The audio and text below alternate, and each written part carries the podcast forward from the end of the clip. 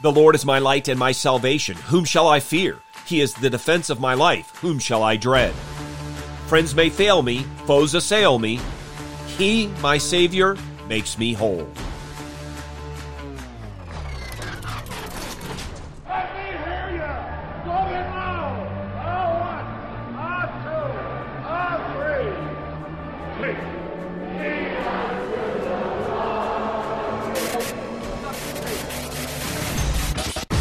Welcome to In the Bullpen Up and Ready, a ministry of developing contenders. The call has come. You need to get up and ready now.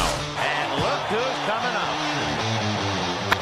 High fly ball into right field. She is gone. So many people, and maybe you're one of them, so many people believe that if they only had more talent, more money, more authority, life would be trouble free, or at least a whole lot easier to live.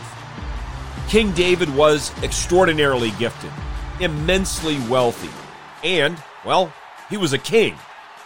Yet his life was far from trouble free. It was far from easy.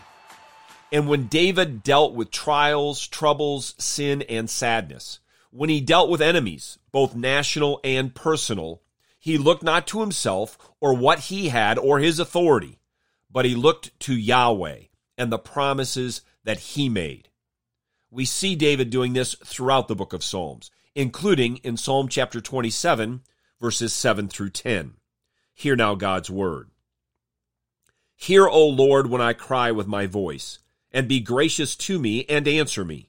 When you said, Seek my face, my heart said to you, Your face, O Lord, I shall seek. Do not hide your face from me. Do not turn your servant away in anger. You have been my help. Do not abandon me, nor forsake me, O God of my salvation.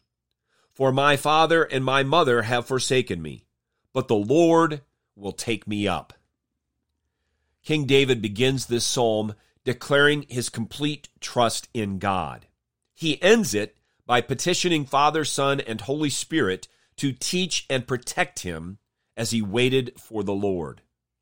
In the text we just read, David cries out to the Lord while obeying him by seeking his face.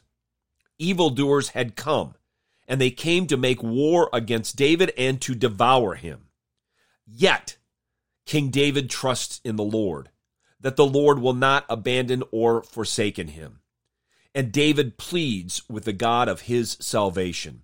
And he knows with complete certainty that even with his father and mother forsaking him, the Lord would never forsake him. The key verse in this psalm I did not read, nor have I mentioned it yet, and that's verse 4.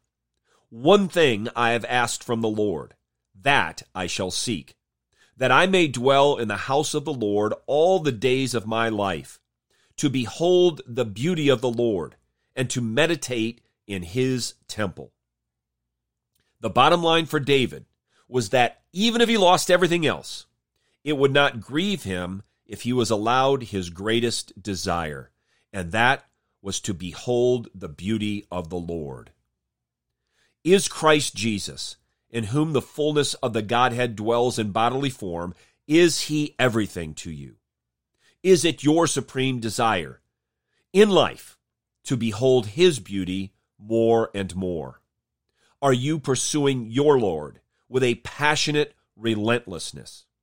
Do you have complete confidence that even if all were to forsake you, that he, your Savior, makes you whole? We must know that while he is to be sought at all times and in all places, this is our greatest desire. Like David, we should seek, meditate, and delight in him, in particular in his house, gathered with his people.